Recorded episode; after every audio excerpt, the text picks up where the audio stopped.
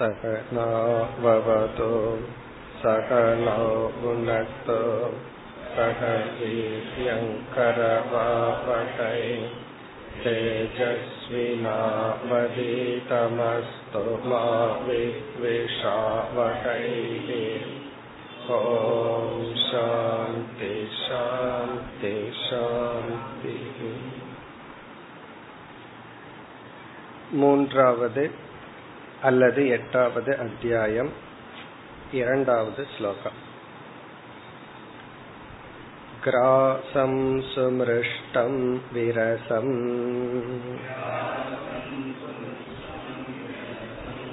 महान्तं स्तोकमेव वा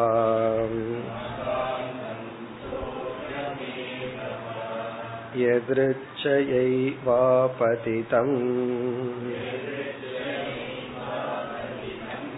ग्रसेदा जकरो क्रियः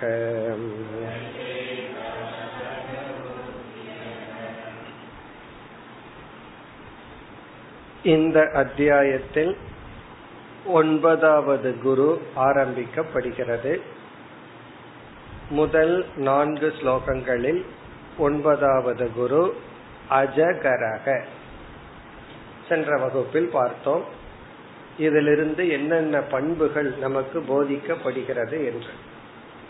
அஜகரக என்றால் மலைப்பாம்பு. இந்த மலைப்பாம்பினுடைய வாழ்க்கை முறையை பார்த்து என்ன கற்றுக்கொள்வது?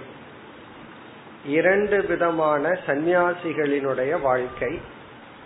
அதை ஒன்று அஜகர விருத்தி இனி ஒன்று மதுகர விருத்தி என்று சொல்லப்படுகிறது.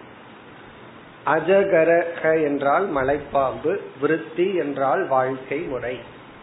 மலைப்பாம்பினுடைய வாழ்க்கை முறை. மதுகரக என்றால் தேனி மதுகர விருத்தி என்றால் தேனியினுடைய வாழ்க்கை முறை. இனி வரு இரண்டு மூன்று ஸ்லோகங்களுக்கு பிறகு தேனி விருத்தியினுடைய வாழ்க்கை முறையை சொல்ல போகின்றார். இங்க வந்து அஜகர விருத்தி. அதாவது ஒரு சந்நியாசி எங்கும் செல்லாமல் இருக்கின்ற இடத்திலேயே இருப்பார். உணவு தன்னை நாடி வந்தால் அதை எடுத்துக் கொள்வார். அது அஜகர விருத்தி. மதுகர விருத்தி என்றால் தேனியானது ஒவ்வொரு மலராக சென்று சிறிது சிறிதாக அதாவது தேனை எடுப்பது போல ஒரு விதமான சன்னியாசியினுடைய வாழ்க்கை முறை வீடு வீடாக சென்று உணவை எடுத்துக் கொள்ளுதல். அப்ப தேனி தேன் எடுப்பது போல் உணவை எடுத்துக் கொள்ளுதல் அது ஒரு வாழ்க்கை முறை. அதை பற்றி அங்கு நாம் பார்ப்போம். இங்கு வந்து ஒரே ஒரு இடத்தில் இருத்தல் உணவுக்காக என்றும் கூட உழைப்பதில்லை. அவர் இருந்து நிதித்தியாசனம் செய்து கொண்டிருப்பார் அல்லது தியானம் அல்லது சாஸ்திர படிப்பு ஏதாவது நடந்துட்டு இருக்கும். பிறகு வந்து உணவு தன்னை நாடி வருவதை எடுத்து கொள்ளுதல். இப்ப இது வந்து வாழ்க்கையில லைஃப் ஸ்டைல் முக்கியம் கிடையாது. அந்த அறிவு தான் முக்கியம் வாழ்க்கை முறை தான் முக்கியமே தவிர எப்படி வாழ்றோம்ங்கிறது முக்கியம் அல்ல பிறகு ஏன் ஒரு ஞானி இப்படி ஒரு வாழ்க்கை இனி ஒரு சன்னியாசி அப்படி ஒரு வாழ்க்கை எடுத்துக்கிறார்னா அதெல்லாம் அவர்களுடைய மனதை பொறுத்தது. மனம் என்ன சொல்லுதோ அதுதான். தர்மத்திற்குட்பட்டு யார் எப்படி வேண்டுமானாலும் வாழ்ந்து கொள்ளலாம். அது வந்து அஜகர விருத்தி. ஆனால் இங்கு அவதூதர் வந்து அதை ஒன்று மட்டும் கூறாமல் இதிலிருந்து பல வேல்யூஸ் பல பண்புகளை இந்த மலைப்பாம்பை வைத்து கூறுகின்றார். சென்ற வகுப்புல சிலவற்றை பார்த்தோம். அதில் முதல் ஸ்லோகத்துல வந்து அனாத்ம சுகம் நம்முடைய முயற்சியின்றி நமக்கு கிடைக்கும் பொழுது அதற்காக முயற்சி செய்ய வேண்டாம். எப்படி யாருமே கஷ்டப்பட்டு துயரத்தை எடுத்துக் கொள்வதில்லை. வேண்டும் என்றே யாரும் துயரத்தை எடுத்துக் கொள்வதில்லை. ஆனா துயரம் வருது.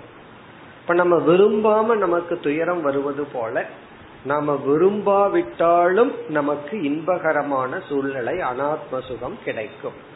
அப்படி கிடைக்கும் பொழுது நாம் ஏன் அதற்காக முயற்சி செய்ய வேண்டும்? அதற்காக ஒருவன் முயற்சி செய்யக்கூடாது. இது எதற்காக சொல்லப்படுகிறது? ஆகவே உன்னுடைய முயற்சி மேலான இன்பத்தில் இருக்க வேண்டும். உன்னுடைய காலத்தையும் உன்னுடைய எனர்ஜி உன்னுடைய சக்தியையும் வீணாக்காதே. இது ஒரு வேல்யூ அது முதல் ஸ்லோகத்துல நம்ம பார்த்தோம். யதா துக்கம். எப்படி துயரமானது முயற்சியின்றி வருகிறதோ ததா சுகம். அவ்விதம் சொர்க்கத்திலும் நரகத்திலும் முயற்சியின்றி வருகிறது. ஆகவே தது ந இச்சேத புதக. அந்த அனாத்ம சுகத்தை ஞானி நாடக்கூடாது. இனி இரண்டாவது ஸ்லோகத்திற்கு வந்தால் இதனுடைய சாராம்சம் எதிர்ச்சா லாப சந்துஷ்டக. கீதையில பகவான் கூறியதுதான் எது நமக்கு கிடைக்கின்றதோ அதில் மகிழ்ச்சி அடைய வேண்டும். எதிர்ச்சா லாப. எதிர்ச்சையா லாபம் கிடைப்பதில் சந்துஷ்டக திருப்தி அடைய வேண்டும். இந்த ஒரு குணம் இல்லை என்றால் பகவான் எவ்வளவு நமக்கு கொடுத்திருந்தாலும் எவ்வளவு நம்மிடம் இருந்தாலும் நம்ம சந்தோஷமா இருக்க மாட்டோம். நமக்கு எவ்வளவு கொடுத்திருந்தாலும் சந்தோஷமா இருக்க மாட்டோம். நமக்கு கிடைக்கிறதுல திருப்தி அடைய வேண்டும். இந்த ஒரு பண்பையும் கவனமாக புரிந்து கொள்ள வேண்டும். இதை நம்ம தப்பா புரிஞ்சுக்கிறதுக்கு வாய்ப்பு இருக்கு. ஸோ கிடைக்கிறதுல நான் சந்தோஷப்படுறேன். அதுதானே வேல்யூ அப்ப நான் எதுவுமே வேலை செய்ய மாட்டேன். எந்த முயற்சியும் பண்ண மாட்டேன். எதையும் இம்ப்ரூவ் பண்ண மாட்டேன். நான் பாட்டுக்கு இருப்பேன். கிடைக்கிறதுல சந்தோஷம். அப்படி எடுத்து கொள்ளக்கூடாது இந்த வேல்யூவை எப்ப அப்ளை பண்ணணும்னா முயற்சிக்கு பிறகு இந்த வேல்யூவை அப்ளை பண்ணணும். முயற்சிக்கு முன்னாடி இந்த வேல்யூவை அப்ளை பண்ணக்கூடாது வேற லாங்குவேஜ்ல சொல்லணும்னா இந்த வேல்யூ அதாவது கிடைப்பதில் மகிழ்ச்சியை அடை என்பது போக்தாவுக்கு செய்கின்ற உபதேசமே தவிர கர்த்தாவுக்கு செய்கின்ற உபதேசம் அல்ல. இதை நம்ம புரிஞ்சிட்டோம்னா இந்த வேல்யூவை சரியா புரிஞ்சிட்டோம்னா கர்த்தா போக்தான்னா என்ன? ஒரு செயல் செய்யும் பொழுது நம்ம கர்த்தாவா இருக்கோம். செயலினுடைய விளைவை வாங்கும் பொழுது நம்ம போக்தாவா இருக்கோம். சில வேல்யூஸ் வந்து கர்த்தாவுக்கு சொல்லப்படும். சில வேல்யூஸ் வந்து போக்தாவுக்கு சொல்லப்படும். இந்த இடத்துல வந்து கிடைக்கிறதுல மகிழ்ச்சி அடைந்து கொள் அப்படிங்கிறது போக்தாவை குறிச்சு சொல்ற ஒரு வேல்யூ கர்ம யோகத்துல வந்து கர்மம் பண்றதுக்கு முன்னாடி இப்படி ஒரு ஆட்டிடியூட் இருக்கணும். இந்த கர்மத்தை செய்யணும் இதை செய்யக்கூடாது. இதெல்லாம் கர்த்தாவுக்கு சொல்ற இன்ஸ்ட்ரக்ஷன் செயலெல்லாம் செஞ்சு முடிச்சாச்சு. முழு முயற்சியை நம்ம போட்டாச்சு. இறுதியில பலன் வரும். அது எதுவா இருந்தாலும் சரி. அந்த இறுதி பலன் அங்க வந்து மறுபடியும் செயல் பண்றதுக்கு சான்ஸ் கிடையாது சாய்ஸ் கிடையாது. இப்ப சமையல் எல்லாம் பண்ணி முடிச்சாச்சு. டேபிளுக்கு வந்தாச்சு. பரிமாறியாச்சு. சாப்பிடுறோம். அதுக்கு மேல அங்க மீறினா கொஞ்சம் உப்பு எக்ஸ்ட்ரா போடலாம் அவ்வளவுதான். வேற ஆல்டர் பண்றதுக்கு சாய்ஸ் கிடையாது. அப்ப போக்தாவா இருக்கும் மீண்டும் அங்க ஒரு கர்த்தாவா செயல்படுறதுக்கு சாய்ஸ் இல்லை. அந்த நேரத்துலதான் இந்த வேலை. சமையல் பண்றதுக்கு முன்னாடி எதிர்ச்சா லாப சந்துஷ்டகன்னு சொல்லி கண்ணா பின்னான்னு பண்ணி என்ன பண்ணாலும் நான் சந்தோஷப்படுறேன்னு சொல்லக்கூடாது. அதுக்கு முன்னாடி சாய்ஸ் இருக்கு. நம்ம அறிவை பயன்படுத்தி பொறுமையை பயன்படுத்தி எப்படி பண்ணணுமோ அப்படித்தான் பண்ணணும். முடிச்சதற்கு பிறகு கடைசியா இருக்கும் போதுதான் இந்த வேல்யூ ஆகவே இந்த எதிர்ச்சா லாப சந்துஷ்டக நான் கிடைக்கிறதுல மகிழ்ச்சி அடைனா உன்னுடைய முயற்சிக்கு பிறகு கிடைக்கிறதுல மகிழ்ச்சி அடை. நீ அடுத்த கருத்து எதற்காக இப்படி ஒரு இன்ஸ்ட்ரக்ஷன் இப்படி ஒரு உபதேசத்தை சாஸ்திரம் நமக்கு சொல்லணும் என்றால் எல்லா நேரத்திலையும் நம்மளுடைய அமௌண்ட் ஆஃப் எஃபர்ட் எவ்வளவு முயற்சி பண்ணியிருக்கிறோமோ அதே அளவு ரிட்டர்ன் வரணுங்கிற அவசியம் கிடையாது. நம்மளுடைய ஒவ்வொரு ஆக்ஷன்லயும் நம்ம எவ்வளவு முயற்சி பண்ணியிருக்கிறோமோ எந்த அளவுக்கு உழைப்ப கொடுத்திருக்கிறோமோ அதற்கு நிகராவே வரணுங்கிற அவசியம் கிடையாது. பல சமயத்துல வாழ்க்கையில நம்ம போட்டிருக்கிற எஃபர்ட்டுக்கு அதிகமா பலன் வரும். வந்திருக்கும். அதை நம்ம கவனிச்சிருக்கவே மாட்டோம்.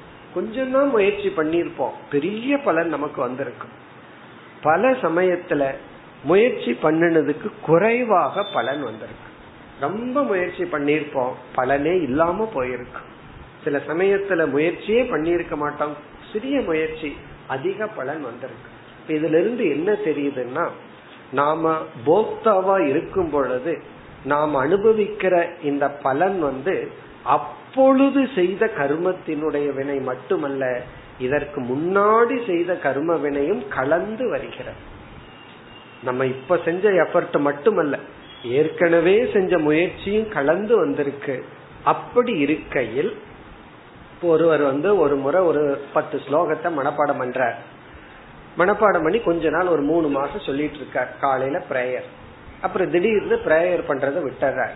ஒரு நாலு வருஷத்துக்கு அப்புறம் மறுபடியும் ஒரு ஞானோதயம் வருது. மீண்டும் பிரேயர் பண்ணணும். அப்புறம் அந்த பத்து ஸ்லோகம் மறந்து போகுது. மீண்டும் மனப்பாடம் பண்ண முயற்சி பண்ற. குயிக்கா மனப்பாடம் ஆயிரும் காரணம் என்ன? பல வருஷத்துக்கு முன்னாடி ஏற்கனவே பண்ணி வச்சிருக்க. இடையில விட்டு போச்சு. முதல் முறையும் அந்த பத்து ஸ்லோகத்தை மனப்பாடம் பண்றதுக்கு எவ்வளவு எஃபர்ட் போட்டாதோ அதுல இருபது பர்சன்ட் தான் இப்ப போடும் காரணம் என்ன? அந்த கர்மன் பலன் இப்போ நமக்கு வேலை செய்யும் ஏற்கனவே செஞ்ச முயற்சி இந்த செய்த முயற்சிக்கு அப்படி பயன்படுது. இதே போலதான் நம்ம தெரிஞ்சோ தெரியாமலோ எப்பொழுது பாவமோ புண்ணிய கர்மமோ செஞ்சு வச்சிருப்போம். அது ஒவ்வொரு கர்மம் ஒவ்வொரு கர்ம வினையில அது நம்ம நமக்கு தெரியாம கலந்திருக்கு. அதெல்லாம் பகவானுக்கு தெரியும். ஆகவே பலன் வரும் பொழுது ஈஸ்வர பிரசாதமாக எடுத்து கொள்ளுதல். அது அப்படியே நம்ம வந்து சந்தோஷமா எடுத்து கொள்ளுதல். அதுதான் இங்கு சொல்லப்படுகிறது. ஸ்லோகத்தை பார்த்தா கிராசம். கிராசம்னா அன்னம் நம்ம சாப்பிடுற உணவு. இத வந்து எல்லா விதமான அனுபவத்துக்கும் எக்ஸ்டென்ஷன் பண்ணிக்கணும். சாப்பாடு மட்டுமல்ல நமக்கு கிடைக்கிற ஜாப் நமக்கு கிடைக்கிற சூழ்நிலைகள் நண்பர்கள் எல்லா சூழ்நிலைகளும் எல்லாமே கிராசம்ங்கிறது எக்ஸாம்பிள் அவ்வளவுதான். உணவு சுமிருஷ்டம் வி ரசம் சுமிருஷ்டம்னா சுவையான அழகான சுமிருஷ்டம்னா சுவையான பிளஸ் வெல் டெக்கரேட்டட் உணவு வந்து சுவையா மட்டும் இருக்கக்கூடாது. அதனுடைய கலர் கொஞ்சம் நல்லா இருக்கணும். அதனாலதான் டிஃபரெண்ட் கலர் எல்லாம் போடுறாங்க. நான் யோசிக்கிறது ஜிலேபிக்கு எதுக்கு கலர் போடணும்? இருக்கிற கலர் போதாது அந்த கலர்னால டேஸ்ட் வருமான்னு கேட்பேன். அது கலர்னால டேஸ்ட் வராது. பாக்குறதுக்கு நல்லா இருந்தாவே டேஸ்ட் நல்லா இருக்குன்னு ஒருத்தர் சொன்னாங்க அது பாக்குறதுக்கு கொஞ்சம் நல்லா இருக்கணுமா? அது ஒரு அட்ராக்டிவ் கலர் நம்ம ட்ரெஸ் கலர்னு வச்சுக்கோமே. மேட்சிங்கா அது ஒரு கலர் அட்ராக்டிவா இருந்தா அதுல ஒரு சுவை இருக்குன்னு சொல்கிறார்கள்.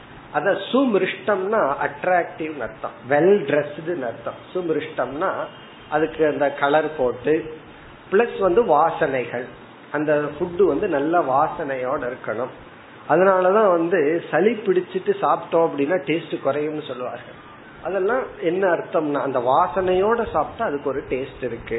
அதெல்லாம் தான் சுமிருஷ்டம்னு சொல்லப்படுது. அதாவது நல்ல வாசனையுடன் பிளஸ் வந்து ஃப்ரெஷ்ஷா அப்போதைக்கு செஞ்ச நல்லா சூடா. சில ஃபுட்டு வந்து சூடா இருந்தா நல்லா இருக்கும். சிலது கூலா இருக்கணும். அது எப்படி எது இருக்கணுமோ அப்படி சுமிருஷ்டம் அதாவது டேஸ்டி ரொம்ப சுவையான விரும்பத்தக்க நீ என்னென்ன குவாலிபிகேஷன் ஃபுட்டுக்கு இருக்கோ அதெல்லாம்.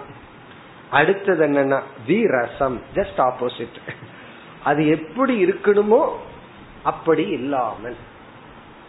ஆனா அது மாதிரி இருக்கும். சில பேர் காஃபிங்கிற பேர்ல காஃபி கலக்கி கொடுப்பார்கள். அவங்க சொன்னா அது காஃபின்னு அக்செப்ட் பண்ணிட்டு குடிக்கணும். அப்படின்னு அது காஃபி மாதிரி இருக்கும். ஆனா அது காஃபி அல்ல. அதே போல ஒவ்வொருத்தரும் ஒவ்வொன்னு செய்வார்கள். வீரசம்னா அது எப்படி இருக்கணுமோ அப்படி இல்லாம நான் அப்படி இருக்கிற மாதிரி இருக்கும். அது வீரசம். அங்க சுவை இருக்காது வாசனை இருக்காது டேஸ்ட் இருக்காது. பிறகு வந்து அது என்ன ஃபார்ம்ல இருக்கணுமோ ஃபார்ம்ல இருக்காது. அது என்ன கலர்ல இருக்கணுமோ அந்த கலர்ல இருக்காது. அதெல்லாம் வீரசம். வீரசம் அப்படின்னா ஜஸ்ட் ஆப்போசிட் சுமிருஷ்டம் வீரசம். அடுத்தது வந்து மகாந்தம். மகாந்தம்னா அதிகமான உணவு. தேவையான அளவு நஷ்டம் சில சமயங்கள்ல சுமிருஷ்டம் வந்து மகாந்தமா கிடைக்காது. எது நல்லா இருக்கோ அது குறைவா வைப்பார்கள். எது வந்து சரியில்லையோ அது அதிகமா வரும். அப்ப வந்து மகாந்தம். அதற்கு அடுத்தது வந்து ஸ்தோகம். ஸ்தோகம்னா அல்பம் குறைவாக. நமக்கு உணவு வந்து அதிகமா கிடைக்குதோ அல்லது குறைவா கிடைத்தாலும். அதாவது சுவையுள்ள உணவு அல்லது சுவையற்ற உணவு. அதிகமான உணவு அல்லது குறைவான உணவு. இது வந்து உணவை வச்சுட்டு நம்ம எல்லாத்தையும் போட்டுக்கணும். நம்ம எதெல்லாம் ஒரு போக்தாவா இருந்து அனுபவிக்கிறோமோ அது நல்லதா வரலாம் அல்லது தீயதா வரலாம். ஒரு நல்ல பழம் கிடைக்கலாம் அழுகிய பழம் நமக்கு கிடைக்கலாம். அல்லது நல்ல பழம் அரைப்பழம் கிடைக்கலாம் கால் பழம் கிடைக்கலாம் அல்லது பிரசாதம் ஒரு பீஸ் கிடைக்கலாம் அல்லது அதிகமா கிடைக்கலாம். அப்படி எல்லா விதமான அனுபவங்களும் இந்த நாலு பாசிபிலிட்டிக்குள்ளதான் இருக்கும். நல்லா இருக்கு நல்லா இருக்காது குறைவா இருக்கும் அதிகமா இருக்கும். இதுக்கு மேல என்ன பாசிபிலிட்டி இன்னும் சிம்பிளா சொன்னா குவாலிட்டி அண்ட் குவான்டிட்டி அதான் இங்க சொல்லப்படுது குவாலிட்டி நல்லா இருக்கலாம் நல்லா இல்லாம இருக்கலாம். குவான்டிட்டி எண்ணிக்கை அதிகமா இருக்கலாம் அதிகம் இல்லாமல் இருக்கலாம். சில பேர் நல்லா இருக்கு ஆனா ஒண்ணுதான் வச்சாங்கன்னு சொல்லுவார்கள். நல்லா செஞ்சிருந்தாங்க ஆனா ஒண்ணுதான் கிடைச்சது. அப்படின்னு என்ன வேணுங்கிற அளவு கிடைக்காம இருக்கலாம். அல்லது அதிகமா வச்சா ஆனா டேஸ்ட் இல்லை அப்படின்னு இருக்கலாம். இப்படி நமக்கு கிடைக்கின்ற உணவு எப்படி கிடைத்தாலும் இனி வந்து எதிர்ச்சையா ஏவ ஆபதிதம். ஆபதிதம்னா நமக்கு வந்து வாய்த்தது கிடைத்தது.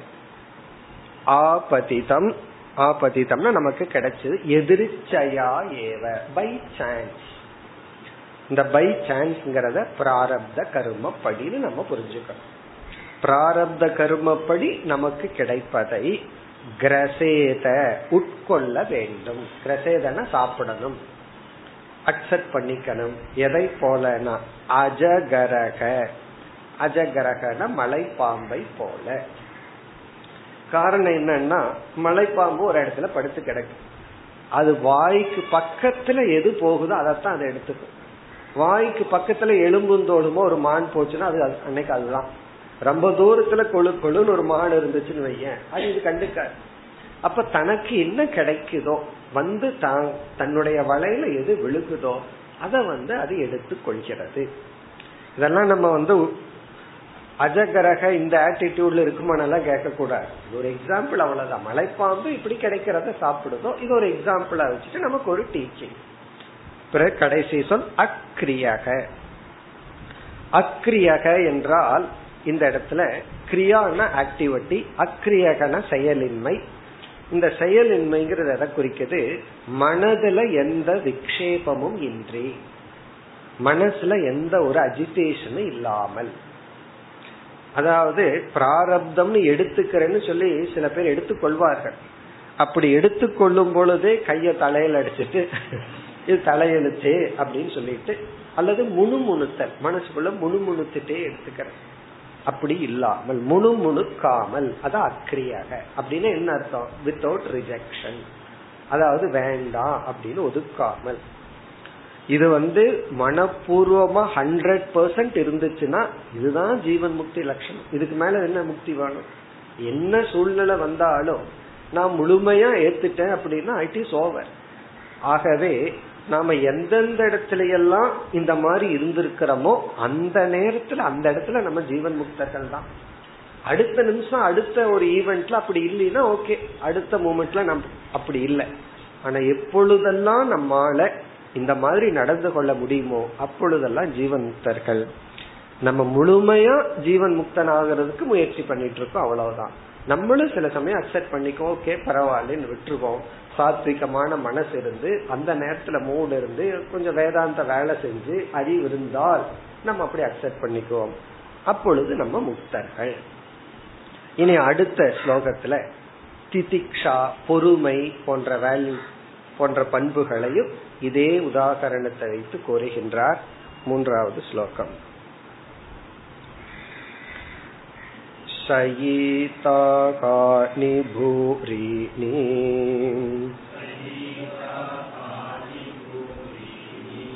निराकारोऽनुपक्रमः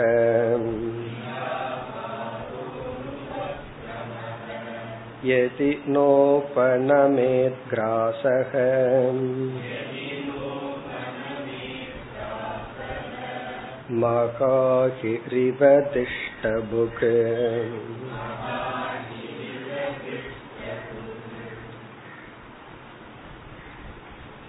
சென்ற ஸ்லோகத்துல கூறினார் இப்படிப்பட்ட உணவு எதிர்ச்சையா கிடைக்கும் பொழுது சந்தோஷமா எந்த கிரியையும் இல்லாமல் சஞ்சலமும் இல்லாம ஏத்துக்கணும் சொன்னார். இங்க சொல்றார் ஏதாவது கிடைச்சா ஓகே ஒண்ணுமே கிடைக்கலனா என்ன பண்றது? ஏதாவது உணவு குறைவாகவோ அதிகமாகவோ நல்லதாகவோ மோசமாகவோ கிடைச்சா இப்படி ஏத்துக்கலாம்னு சொல்கிறீர்கள். எனக்கு ஒன்றுமே உணவு கிடைக்கலன்னா என்ன செய்வது? அது இங்கு சொல்லப்படுகிறது. அதாவது சில சமயம் ஒன்றுமே கிடைக்கல. ஒரு கர்ம பலனும் வரல.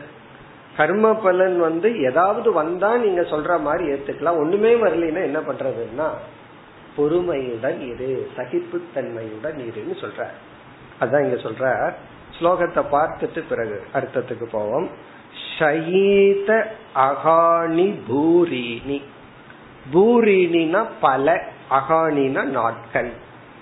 பல நாட்கள் ஷயீத படுத்திருக்கும். ஒரு நாள் இரண்டு நாள் அல்ல பல நாட்கள் எப்படி? நிராகாரக ஆகாரம் இல்லாமல். ஆகாரம் உணவு இல்லாமல். பூரீனி அகானி ஷயீத நிராகாரக. ஏன்னா மலைப்பாம்பு வாய்க்குள்ள போலான்னு எந்த மிருகமாவது விரும்பி பக்கத்துல வருமானா அது அதனுடைய பிராரப்தத்துல அல்லது தெரியாம வந்தா உண்டு. அதனால இந்த மலைப்பாம்புக்கு பல நாள் உணவே கிடைச்சிருக்காரு அப்படி உணவு கிடைக்காத பொழுது அது என்ன செய்யுது அப்படின்னா அமைதியாக காத்து கொண்டு பொறுமையாக இருக்கின்றது. அது எப்படி இருக்கு? அது கடைசி ஒரு வரியில சொல்ற திஷ்டபுக்கு. திஷ்டபுக் திஷ்ட புக் இந்த ஸ்லோகத்தினுடைய கடைசி சொல். திஷ்ட புக் என்றால் பிராரப்தத்தை அனுபவித்து கொண்டு. புக் அப்படின்னு சொன்னா அனுபவித்து கொண்டு. புக் அப்படின்னு சொன்னா அனுபவித்து. திஷ்ட புக் என்றால் பிராரப்தத்தை அனுபவித்து கொண்டு. இதனுடைய பொருள் என்னன்னா சில சமயங்கள்ல நம்ம வாழ்க்கையில அந்த நேரத்துல எது தேவையோ அதுவும் அந்த நேரத்துல கிடைக்காது. சில சமயம் நான் எந்த நேரத்துல வந்து நிக்கிறேன்னா அந்த நேரத்துலதான் பஸ் வராதுன்னு சொல்றது போல எந்த நேரத்துல எது வேண்டுமோ அந்த நேரத்துல அது கிடைக்காம போறது வாழ்க்கையில ஒரு அங்கம். இதெல்லாம் இயற்கை. அதாவது நம்ம என்ன நினைக்கிறோம் வேதாந்தம் எல்லாம் படிச்சுட்டா எனக்கு எப்ப என்ன கிடைக்கணுமோ அது கிடைச்சிருமா? அப்படின்னு ஒரு எதிர்பார்ப்பு. அப்படி அல்ல. வேதாந்த ஒரு அறிவை கொடுக்க. இந்த கர்மம் வந்து எது எப்ப கிடைக்குமோ அப்பதான் அது கொடுக்கும். ஆனா சில சமயங்கள்ல அது நமக்கு கிடைக்காது. இரண்டாவது கருத்து கொஞ்சம் டிலே பண்ணி நமக்கு கிடைக்கும்.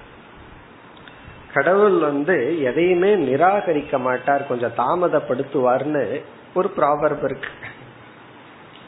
God won't delay but delay அப்படின்னு சொல்லி. கடவுள் வந்து டிலே பண்ண மாட்டார் ஆனா டிலே பண்ணுவார். அப்ப பகவானும் கூட பங்க்சுவல் இல்லையான்னு நமக்கு தோணும்.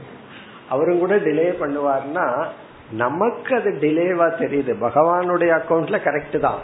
நமக்கு அது டிலேவா தெரிகின்றது அவ்வளவுதான். சரி அப்படி டிலே பண்ணும்போது என்ன பண்ணணும்னா பொறுமையுடன் இருக்க வேண்டும். திதிக்ஷா. அது இங்கு சொல்லப்படுகிறது. அதாவது சிலருக்கு கிடைக்காத பொழுது அது உணவாகலாம் எது வேண்டுமானாலும் இருக்கலாம். நம்ம ஒண்ணு வேணும்னு நினைச்சிட்டு இருக்கோம். அது நமக்கு கிடைக்கல. அப்ப என்ன பண்ணணும்னா பொறுமையாக இருக்க வேண்டும்.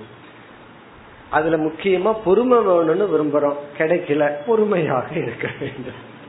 சில பேர்த்துக்கு வந்து எனக்கு சீக்கிரமா பொறுமை வந்துடணும் அப்படின்னு சொல்லுவார். பொறுமையே பொறுமையா இருக்கிறது.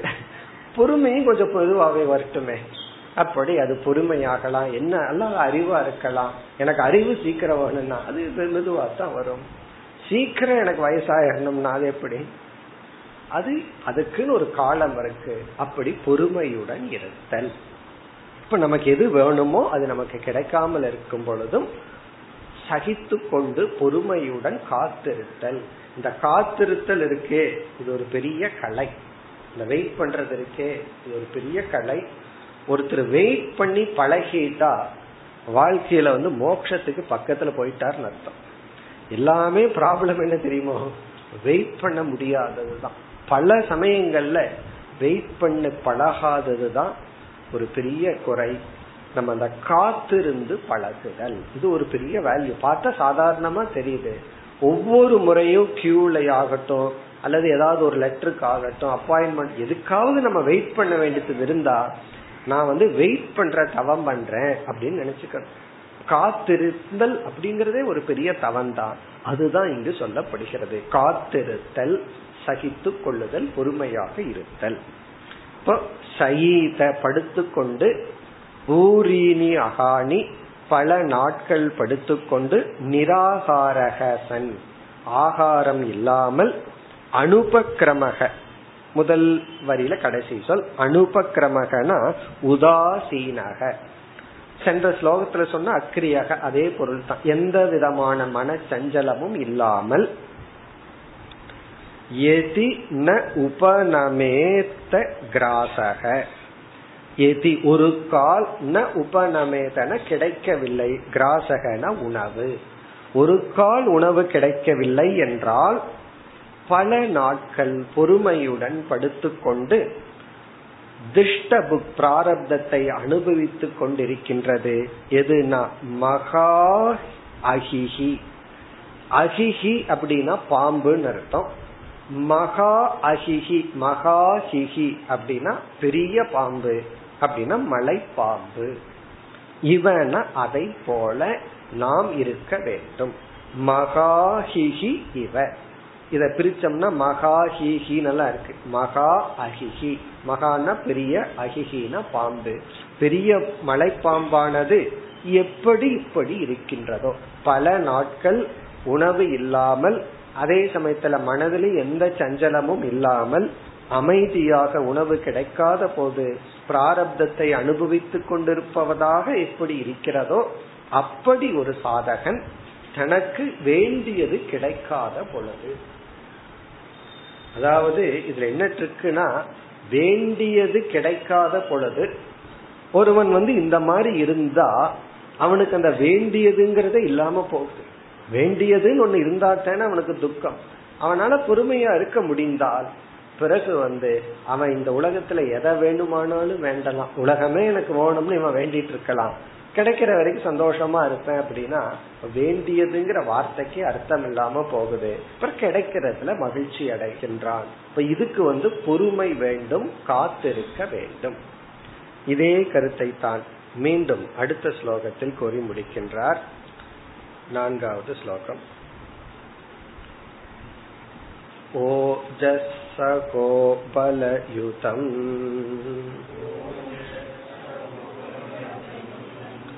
बिभ्रद्देहमकर्मकम् शयानो वीतनिद्रश्च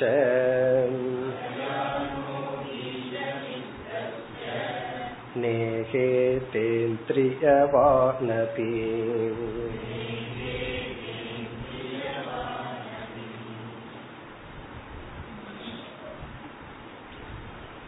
சிலர் நினைக்கலாம் பேசாம ஒண்ணுமே பண்ணாம இருக்கிறதெல்லாம் உடல் எல்லாம் சலிச்சு போனதுக்கு அப்புறம் இருக்கட்டும் இப்போ உடல் பலம் இருக்கிற வரைக்கும் அதாவது ஆடுற வரைக்கும் ஆடலாமே அதுக்கப்புறம் வேணா ஓஞ்சிடலாமே உடல் பலம் இருக்கிற வரைக்கும் நம்ம ஏன் சும்மா இருக்கணும்? அதுக்கு முயற்சி பண்ணலாமே. எல்லாம் முடிஞ்சதுக்கு அப்புறம் நம்மால ஒண்ணுமே செய்ய முடியாதுங்கிற ஸ்டேஜ் வரும்போது அமைதியா உட்கார்ந்து இருக்கலாமே அப்படின்னு சில பேர் கேட்பார்கள். அதெல்லாம் முடியாது. உடல் நல்லா இருக்கும் பொழுதே அமைதியா உட்கார்ந்து பழகினாதான் உடல் செயல்படாத பொழுது மனதுல நம்மால் அமைதியாக இருக்க முடியும். அதாவது உடல் நன்கு செயல்படுற நேரத்துல நம்மால செயல்படாமல் இருக்க முடிந்தால். வேற எக்ஸாம்பிள் சொல்லணும்னா உடலுக்கு எதை சாப்பிட்டாலும் ப்ராப்ளம் இல்லைங்கிற ஸ்டேஜ்ல நம்ம வந்து நாக்கு கட்டுப்பாடோட இருந்தா தான் ஒரு ஏஜுக்கு மேல டாக்டர் வந்து லிஸ்ட் போட்டுருவார். இதெல்லாம் சாப்பிடக்கூடாது. அந்த லிஸ்ட் தான் பெருசா இருக்கும். சாப்பிடுற லிஸ்ட் வெறும் இட்லியா தான் இருக்கும். வேற எதுவும் இருக்காது. அப்போ அந்த ஸ்டேஜ்ல என்ன ஆகும்னா நம்மால வந்து சந்தோஷமாக இருக்க முடியும்.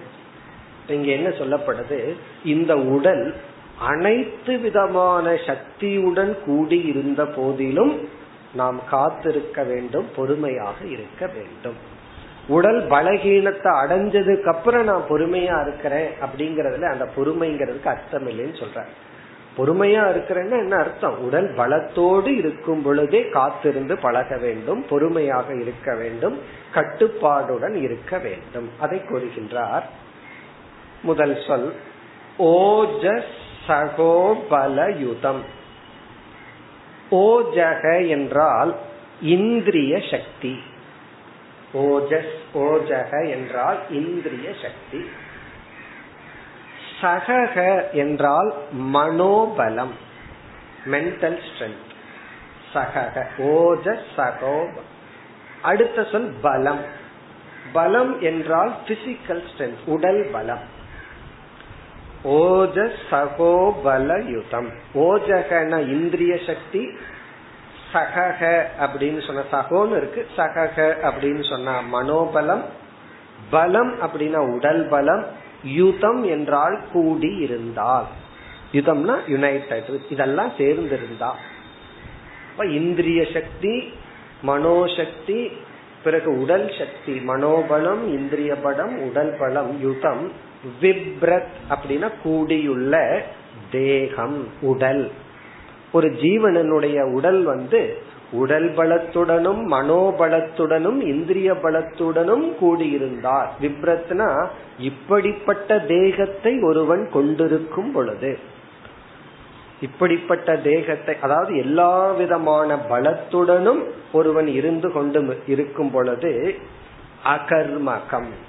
சென்ற ஸ்லோகத்துல சொன்னதா வேற எந்த விதமான கர்மமும் இல்லாமல் அதாவது உடல் அளவில் மனதளவில் எந்த சஞ்சலமும் இல்லாமல் சயானக வீத நித்ரஸ்ச.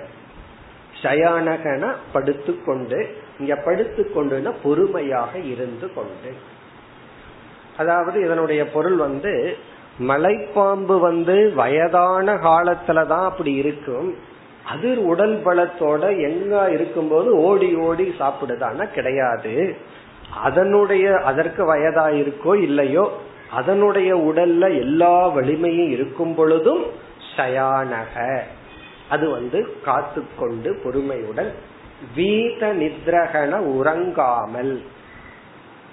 என்ன இந்த மலைப்பாம்பு உறங்கி விட்டால் என்ன ஆகும்னா அதுக்கு முன்னாடியே வந்து என்ன உட்கார்ந்து இருந்தாலும் அது சாப்பிட முடியாது. அப்போ உறங்காமல் விழித்து கொண்டு அது என்ன பண்ணுது? காத்து கொண்டு இருக்கின்றது. ந ஈகேத ந ஈகேதனா அது வேறு எந்த செயலும் செய்யாமல் காத்து கொண்டு இருக்கின்றது இப்படி இருந்து கொண்டிருக்கிறதே தவிர ந ஈகேதன எந்த வேற ஆக்டிவிட்டிஸ் கிடையாது.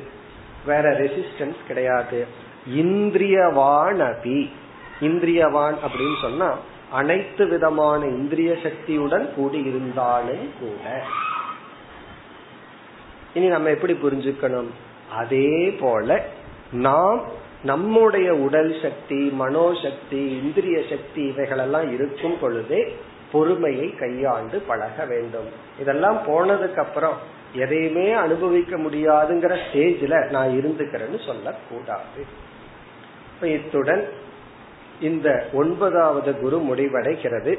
இதையும் நம்ம கவனமா புரிஞ்சுக்கணும்னு சொன்னோம். இந்த மலைப்பாம்பை பார்த்து நீ என்ன பாடம் கத்துட்ட அப்படின்னா ஒன்னும் பண்ணாம சோம்பேறியா இருக்கணும். அப்படின்னு கத்துட்டேன்னு சொல்லக்கூடாது. அதுக்கு இனி ஒரு கதையும் சொல்லுவார்கள். ஒரு சிங்கம் வந்து காட்டுல அப்படியே சிங்கம் தானே காட்டு ராஜா. காட்டுல இருந்து கொண்டிருந்துதான் அது வேட்டையாடி சாப்பிட்ட மீதி கொஞ்சம் இருக்கும். அத வந்து ஒரு நரி வந்து சாப்பிடுமா? சிங்கம் பரவாயில்லன்னு அதை விட்டுரும் அது வேணுங்கிறத சாப்பிட்டு கொஞ்சம் மீதி இருந்ததுன்னா அது அப்படியே அந்த நரிக்கு விட்டுரும். இந்த டிப்ஸ் கொடுக்கற மாதிரி. சரி நீ வந்து சாப்பிட்டுப்போம் பிறகு கொஞ்ச நாள்ல சிங்கத்துக்கு கால் உடஞ்சிடுதான் அப்ப என்ன பண்ணுச்சான்? நரி வேட்டையாடி அதனோட மாமிசத்தை சிங்கத்துக்கு கொண்டு வந்து கொடுக்குமா சாப்பிட்டுச்சான். இத ஒருவர் கதை சொல்லிட்டு இதுல இருந்து நீ என்ன தெரிஞ்சிட்டேன்னா சிங்கம் மாதிரி பேசாம படுத்திருக்கணும்னு தெரிஞ்சிட்டேன்னு சொன்னார். அப்ப அவர் சொன்னார் உனக்கு கால் உடஞ்சிருந்தா. கால் உடஞ்சிருந்தா சிங்கம் மாதிரி இருக்கணும். இல்லைன்னா இத பார்த்து நீ நரி மாதிரி இருக்கணும். இதுல ஒரு பெரிய வேல்யூவே இருக்கு. ஒரு காலத்துல சிங்கம் நமக்கு உதவி இருக்கு. இன்னைக்கு நம்ம அந்த சிங்கத்துக்கு உதவணும் அப்படிங்கிற ஒரு வேல்யூ நரி போல யாருகிட்ட இருந்து நீ உதவியை பெற்றையோ அவர்களுக்கு கத்த காலத்துல நீ உதவி செய்ய வேண்டும். அந்த வேல்யூ பெறணுமே தவிர சிங்கம் மாதிரி நான் படுத்து கிடக்கிற ஏதோ நரி வந்து கொடுக்கட்டும்னு எடுத்துக்கொள்ள கூடாதுன்னு சொல்வார். இது பேரண்ட்ஸுக்கு தான் பேரண்ட்ஸ் ஒரு காலத்துல நமக்கு உதவி செய்தார்கள். பிறகு அவர்களுக்கு ஒரு உதவி தேவைப்படும் போது குழந்தைகள் என்ன பண்ணணும்? நரி மாதிரி அவர்களுக்கு நம்ம பராமரிக்கணும். இதுதான் அந்த கதையினுடைய வேல்யூ ஆனா அந்த கதையை பார்த்துட்டு நீ ஒன்னு எடுத்துக்கலாம். சிங்க மாதிரி எங்கேயும் போக மாட்டேன். கிடைச்சா கிடைக்கட்டும். அப்படி இந்த மலைப்பாம்பை பார்த்து எடுத்துக்கொள்ள கூடாது அல்லது சோம்பல்ங்கிற வேல்யூவோ அல்லது கிடைச்சா கிடைக்கட்டும் எடுத்துக்கொள்ள கூடாது இந்த வேல்யூ போக்தாவிற்கு. அதனால ஞாபகம் வச்சுக்கணும். ஒவ்வொரு வேல்யூ வந்து யாருக்கு கர்த்தாவுக்கா போக்தாவுக்கான்னு பார்க்கணும் இது வந்து போக்தாவுக்கு இனி அடுத்த குருவுக்கு வருகின்றார் அடுத்த ஸ்லோகம் ஐந்து முனி பிரசன்ன கம்பீரக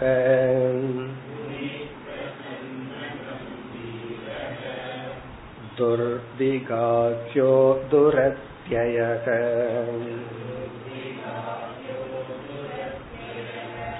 अनन्तपारोचक्षोभ्यः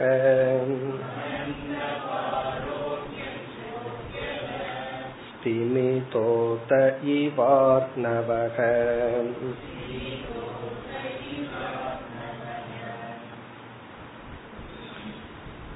பத்தாவது குரு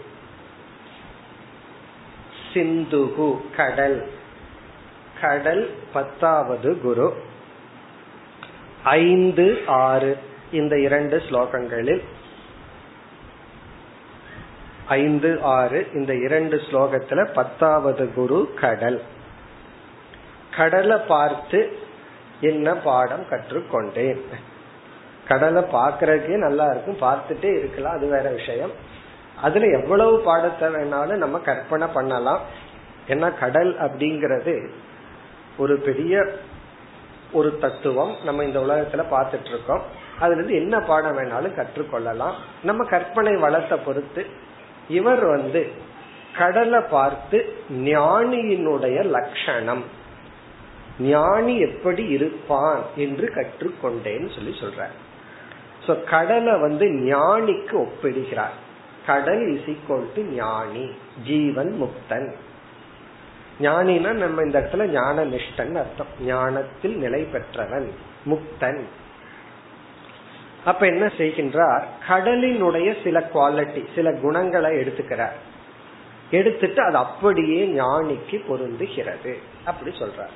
இது நம்ம ஏற்கனவே பார்த்துட்டு இருக்கோம் நெருப்புல இருந்து பார்த்தோம் நீர் எடுத்தோம் தண்ணீரனுடைய குணத்தை பார்த்தோம் நீரினுடைய சில குணங்கள் ஞானியினுடைய குணங்கள்னு பார்த்தோம். கடலும் தண்ணி தான் ஆனா அந்த தண்ணீரை கடலா பார்க்கும் பொழுது அதுக்குன்னு சில புதிய புதிய குணங்கள் உருவாகின்றது. அதை கூறுகின்றார். இப்ப இந்த ஐந்தாவது ஸ்லோகத்தில் ஏழு குணங்களை எடுத்துக் கொள்கின்றார். ஏழு லட்சணம். ஒவ்வொன்றும் மிக அழகான லட்சணங்கள். ஏழு குணங்கள் கடலுக்கு. பிறகு அந்த ஏழு குணம் ஞானிக்கு இருக்கு. இத படிக்கிறதுக்கும் கேட்கறதுக்குமே சந்தோஷமா இருக்கும். அப்படி இருந்தா எப்படி இருக்கும்? அப்படி ஏழு குணங்கள் இதெல்லாம் ஒரு கற்பனை தான் இதெல்லாம் அப்படியே இருக்கான்னு போய் கடல்ல பாத்துட்டு இருக்க கூடாது வரிசையா கடலை பார்த்து ஒரு கற்பனை பண்றோம் அவ்வளவுதான். இந்த ஏழு குணம் கடலுக்கு இருக்கிறதா கற்பனை பண்றோம்? உடனே ஞானிக்கு இருக்கிறதாக நம்ம பார்க்கின்றோம். அல்லது ஞான பலம் இப்படிப்பட்ட ஒரு நிலையை கொடுக்கும். முதல்ல கடலுக்கு ஏழு என்னன்னு பார்த்துருவோம். அதற்கு பிறகு ஞானிக்கு போய் அதிலிருந்து என்னென்ன நம்ம எடுத்துக்கணும்னு பார்ப்போம். வரிசையா நம்ம பார்க்கலாம். முதல் சொல் வந்து முனிகி. முனிகி. இந்த ஸ்லோகத்தினுடைய கடைசி பகுதி பார்த்தா அர்ணவக இவ. இவார் நவக அர்ணவகன கடல். இவன போல. முனிகி அர்ணவக இவ பவதி. முனிவனானவன் கடலை போல.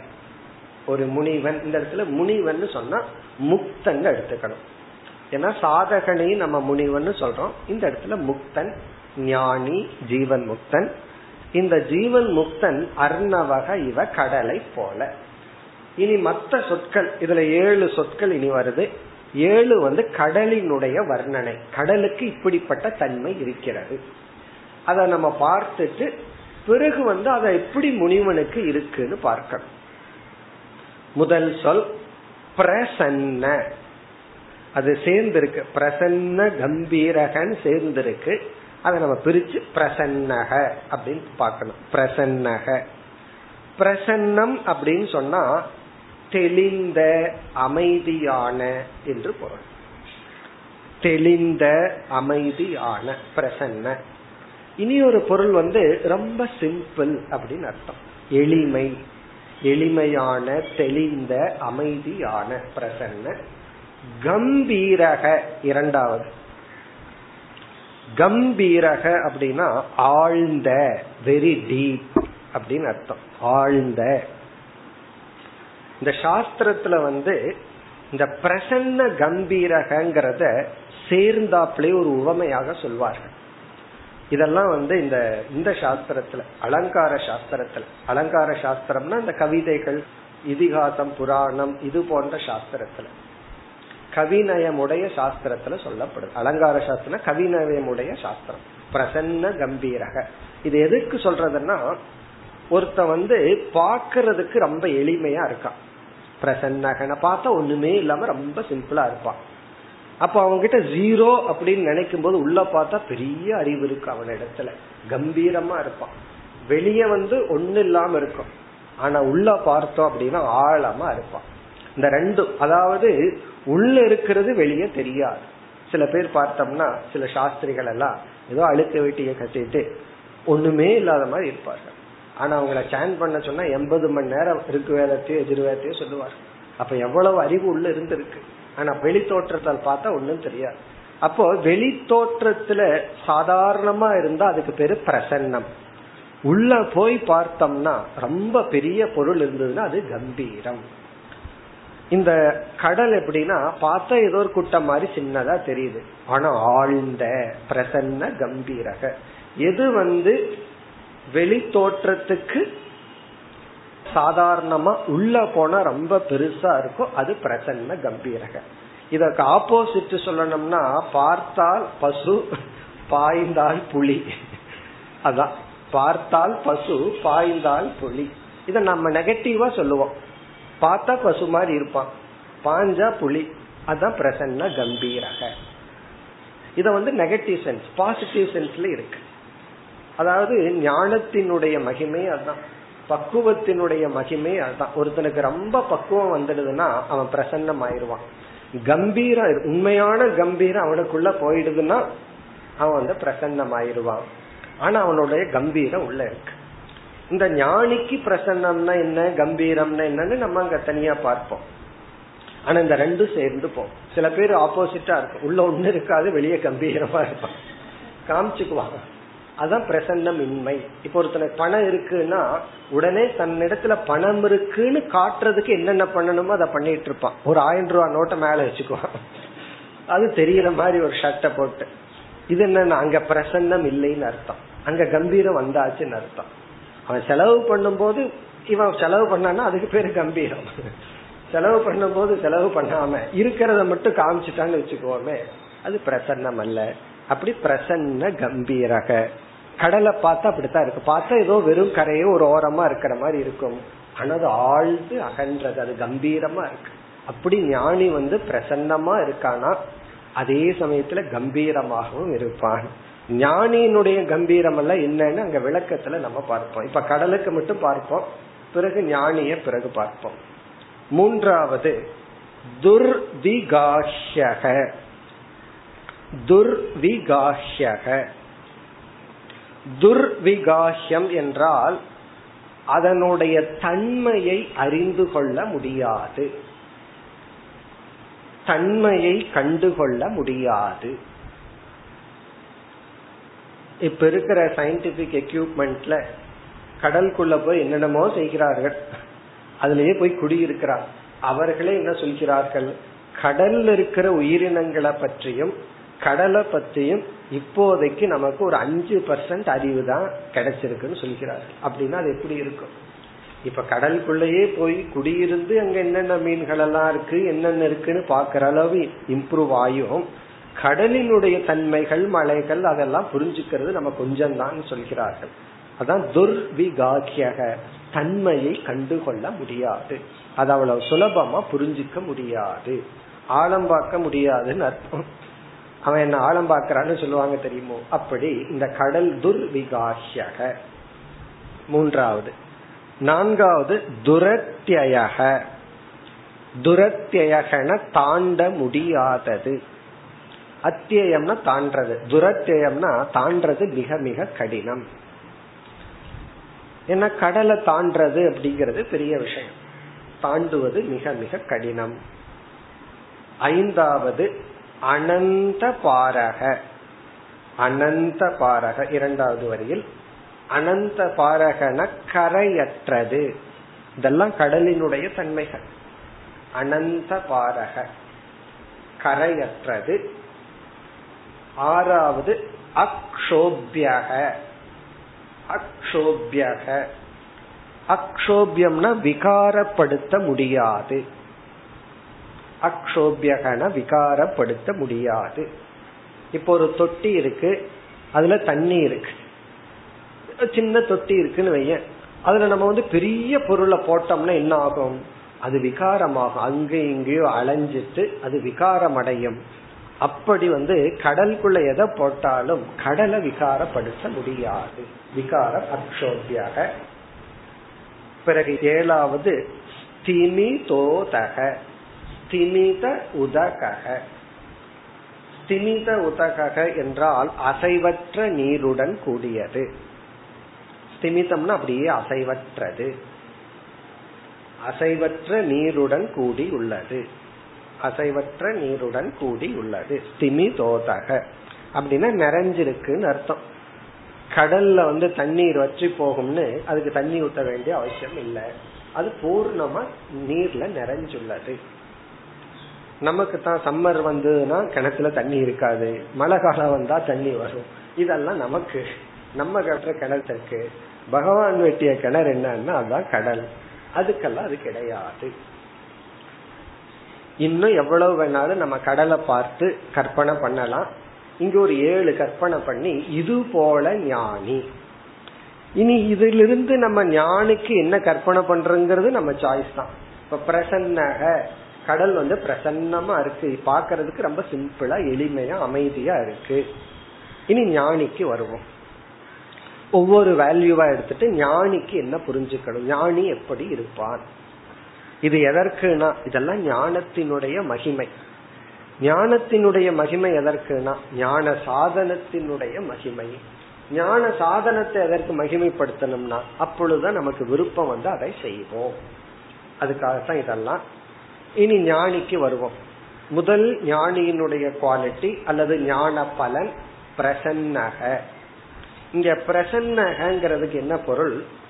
அமைதியான தெளிந்த மனதை உடையவன். இனி ஒரு விளக்காசிரியர் சொல்றார் எளிதில் மகிழக்கூடிய. அவனை ரொம்ப குயிக்கா சாட்டிஸ்ஃபை பண்ணிடலாமா எளிதில் மகிழக்கூடிய கூடிய சிசுகு இவ குழந்தையை போல. ஒரு குழந்தைய மகிழ்விக்கணும்னா நம்ம கஷ்டப்பட வேண்டியதே இல்லை. அதே குழந்தை இருபத்தஞ்சு வயசு ஆயிடுதுன்னா தங்க பவுன் வாங்கி கொடுக்கணும் ட்ரெஸ் வாங்கி கொடுக்கணும் மகிழ்விக்கிறதுக்கு அதே குழந்தை ஒரு வயசு ரெண்டு வயசு இருந்ததுன்னா அது முன்னாடி கண்ணா பின்னாடி ஆடுனா போதும் சிரிச்சிடும் ஒரு செலவும் கிடையாது. அதை மகிழ்விக்கிறது வந்து ரொம்ப சுலபம். இப்ப குழந்தைய மகிழ்விக்கிறதுங்கிறது ரொம்ப சுலபமானது. அதே போல ஞானிய மகிழ்விக்கிறதுக்கு நோ எக்ஸ்பென்சஸ் செலவே ஆகாத தான் மகிழ்ந்து கொள்வான். பிரசன்னக வெரி சிம்பிள் அர்த்தம். இப்ப இது எதை குறிக்கின்றது? பணிவை குறிக்கின்றது. ரொம்ப பணிவுடன் இருப்பான். இந்த பிரசன்னகங்கிறதுக்கு பணி. காரணம் பொதுவா நம்ம கிட்ட பெருசா ஒண்ணு கிடைச்சிடுதுன்னா அந்த கிடைச்சதுக்கு தகுந்த ஒரு ஈகோ இருக்கு. நான் இவ்வளவு பெரிய பணக்காரன் இவ்வளவு பெரிய படிப்பாளி ஏன்னா பெரிய ஒன்று நமக்கு வர வர அந்த ஈகோவுமே அந்த அகங்காரமே அந்த அளவுக்கு அது வியாபிச்சிடும் இப்ப வந்து ஒரு எட்நூறு ஸ்கொயர் ஃபீட் பிளாட் இருந்துச்சுன்னா இவனுடைய ஈகோ எவ்வளவு ஸ்கொயர் ஃபீட்டுக்கு வியாபிக்கும்? எட்நூறு தான். எட்நூத்தி ஒண்ணுக்கு போச்சுன்னா அடி விழுகும். பக்கத்து வீட்டுல இருந்து. இவனுக்கு எட்டாயிரம் ஸ்கொயர் ஃபீட்ல வீடு இருந்துச்சுன்னு வச்சுக்கோமே அப்ப இவனுடைய ஈகோ எவ்வளவு வியாபிக்கும்? எட்டாயிரம் ஸ்கொயர் ஃபீட்டுக்கு வியாபிக்கும். ஒருத்தரோட வீடு எனக்கு காமிச்சார். அந்த வீட்டுக்குள்ள கடல் வந்துட்டு போகுது. அப்ப எப்படி இருக்கும் அந்த வீடு? அவ்வளவு பெரிய வீடு கட்டி வச்சிருக்காரு. பெரிய செல்வந்தர். பீச் ஓரத்துல கட்டியிருக்கார். கடலையே உள்ளிட்டு வெளியே அனுப்புறாரு. காரணம் என்னன்னா அது அவ்வளவு பெரிய வீடு. அப்ப அந்த வீடுன்னு போது தான் முழுவதும் வியாபிக்கும்.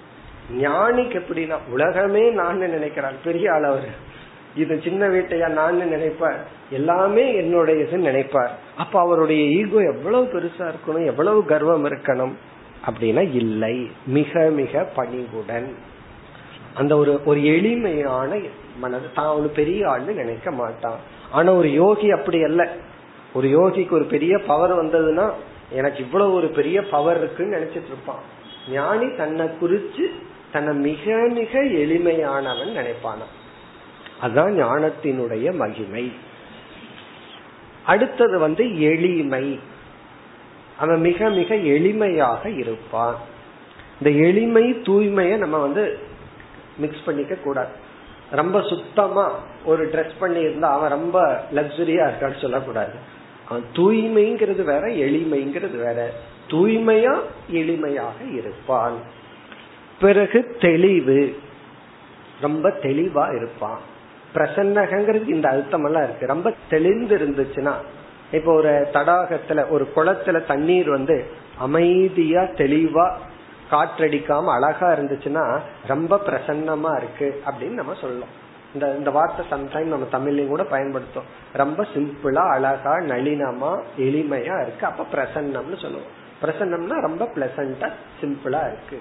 அப்ப அவன் தெளிந்த மனதுடன் இருப்பவன். அவனுடைய மனசு பிரசன்னமா இருக்கும். இப்ப இதனுடைய பொருள் வந்து ஒரு செல்வந்தன் தன்னுடைய செல்வத்தை காட்டிக்கிற மாதிரி ஒரு வித்வான் சில பேர் நல்லா படிச்சுட்டா ஆர்டினரி லாங்குவேஜே பேச மாட்டான். கஷ்டமான லாங்குவேஜ் பேசி அதுக்காக தான் இந்த ரீடர்ஸ் டைசஸ் எல்லாம் படிக்க கூடாதுங்கிறது அது படிச்சுட்டா அதுல யூஸ் பண்ற வேர்டு தான் இவர் யூஸ் பண்ணுவார். சாதாரண வேர்டு யூஸ் பண்ண மாட்டார். அதே போல சமஸ்கிருதத்திலயும் அப்படித்தான். கச்சதின்னு ஒரு சாதாரண வார்த்தை இருக்கு. கொஞ்சம் பண்டிதன் ஆயிட்டா டவுக்கசேம் பாருங்க அப்படின்னா அதுவும் போறான்னு தான் அர்த்தம். காரணம் என்ன? தெரியாத வார்த்தைகள். மற்றவங்களுக்கு தெரியாத வார்த்தைகளை சொல்லி தான் யாருன்னு காமிச்சுக்கிறது. இதெல்லாம் என்னன்னா இதெல்லாம் ஒரு விதமான எளிமையின்மை. ஞானி அப்படி இல்லை. அவனுடைய சொல் அவனுடைய நடத்தை அவனுடைய செயல்பாடுகள் இதுல எல்லாத்திலையும் ஒரு மென்மை இருக்கும் எளிமை இருக்கும். தம்பம் இருக்காது. இதுதான் பிரசன்னக. அப்ப ஞானம் என்ன பண்ணுதான் அவனை மிக மிக எளிமையானவன் ஆக்குகிறது. அப்ப அவன் ஜீரோவா அதுக்கு ஆப்போசிட் அடுத்தது. இரண்டாவது கம்பீரக. இது ரொம்ப அழகான ஒரு கான்செப்ட் இதையே நம்ம தியானம் பண்ணணும். பிரசன்ன கம்பீரக. அதே சமயத்துல அவன் கம்பீரமாக இருப்பான். கம்பீரமா இருப்பான்னு என்ன அர்த்தம்? அவனுடைய நட ராஜ நடையா இருக்குமா? இந்த நடையிலேயே பிரசன்ன நடை இருக்கு கம்பீரமான நடை இருக்கு.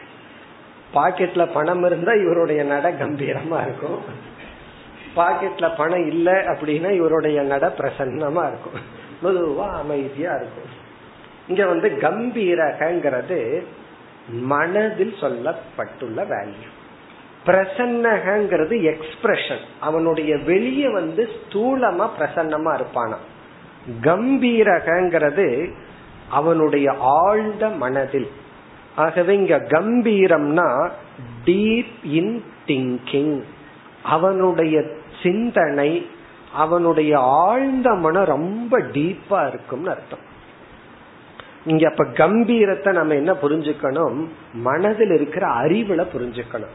கம்பீரமான அறிவுடன் கூடியவன். அவனுடைய கம்பீரம் வந்து அப்படிப்பட்ட ஒரு அறிவு. அல்லது இனி ஒரு விளக்காசிரியர் சொல்றார் பாக்குறதுக்கு எளிமையா இருப்பான். அவனுடைய திங்கிங் வந்து ரொம்ப டீப்பா இருக்கும். ஆழ்ந்த சிந்தனையுடன் கூடியவன். ஆழ்ந்த சிந்தனைன்னு என்ன? இதெல்லாம் வேற வழி இல்லாம இந்த வார்த்தையை சொல்லிட்டு இருக்கோம். நம்ம புரிஞ்சுக்கணும் அவ்வளவுதான். ஆழ்ந்த சிந்தனைன்னு சொன்னா சாதாரணமா ஒருத்தன் உன்னை பார்த்து என்ன நினைக்கிறானோ இவன் அதற்கு மேல சிந்திப்பான். அதனுடைய அடிப்படை காரணத்திற்குள் செல்வான் இப்ப ஒருத்தன் வந்து கோவத்துல ஒருத்தன் பேசுறான். மக்கள் என்ன சொல்லுவாங்க கோபத்துல இப்படி பேசிட்டான்ங்கிறது சாதாரண மக்கள் சொல்வார்கள். இவன் வந்து அந்த கோபத்துக்கான காரணத்தை பார்த்து அதனாலதான் அவன் தெரியாம அப்படி பேசினான்னு சொல்லி இவனுடைய திங்கிங் வந்து ரொம்ப டீப்பா இருக்கும். ஆனா மேல பார்த்தா தெரியாது. ஏதோ பிச்சைக்கார மாதிரி பைத்தியகார மாதிரி இருப்பான். சாதாரணமா இருப்பான். ஆனா இவனுடைய திங்கிங் இருக்கு அதிசூக்ம விஷயவான். அதிசூக்மமான விஷயத்தை இவன் சிந்தித்து கொண்டு இருப்பான் ஒரு சோம்பேறியும் சும்மா இருக்கிறவனும் பேசாம இருப்பான். ஞானியும் பேசாம உட்கார்ந்துட்டு இருப்பான். ஆனா இவனுக்குள்ள இருக்கிற எண்ண ஓட்டம் அவனுக்குள்ள இருக்கிற எண்ண ஓட்டம் முற்றிலும் வேறு. இவன் ஒன்னும் கிடைக்கலையேன்னு உட்கார்ந்துட்டு இருப்பான். தமோ குணத்துல இவன் ஆழ்ந்த சத்துவத்தில் இருப்பான். இப்ப கம்பீரகனா வெரி ப்ரொஃபவுண்ட் இன் திங்கிங் இத வந்து ஆங்கிலத்துல வந்து சிம்பிள் அண்ட் ப்ரொஃபவுண்ட் சொல்லுவாங்க. சிம்பிளா அதே சமயத்துல ரொம்ப ஒரு ஸ்டாண்டர்டா இருக்குன்னு சொல்லுவார்கள். அப்படி வந்து இவனுடைய விஷன் இவனுடைய திங்கிங் இதெல்லாம் வந்து ரொம்ப கம்பீரமா இருக்கும். இந்த கம்பீரத்தை இவன் காட்டிக்கொள்ள மாட்டான். அந்த காட்டிக்கொள்ளாத கம்பீரம் பிரசன்னம் கம்பீரத்துடன் இருப்பது வந்து கம்பீரக. மேலும் அடுத்த வகுப்பில் தொடரலாம்.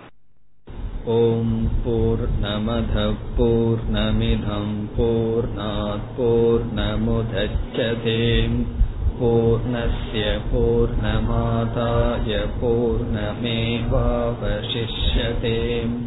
ॐ शान्ति शान्ति शान्तिः।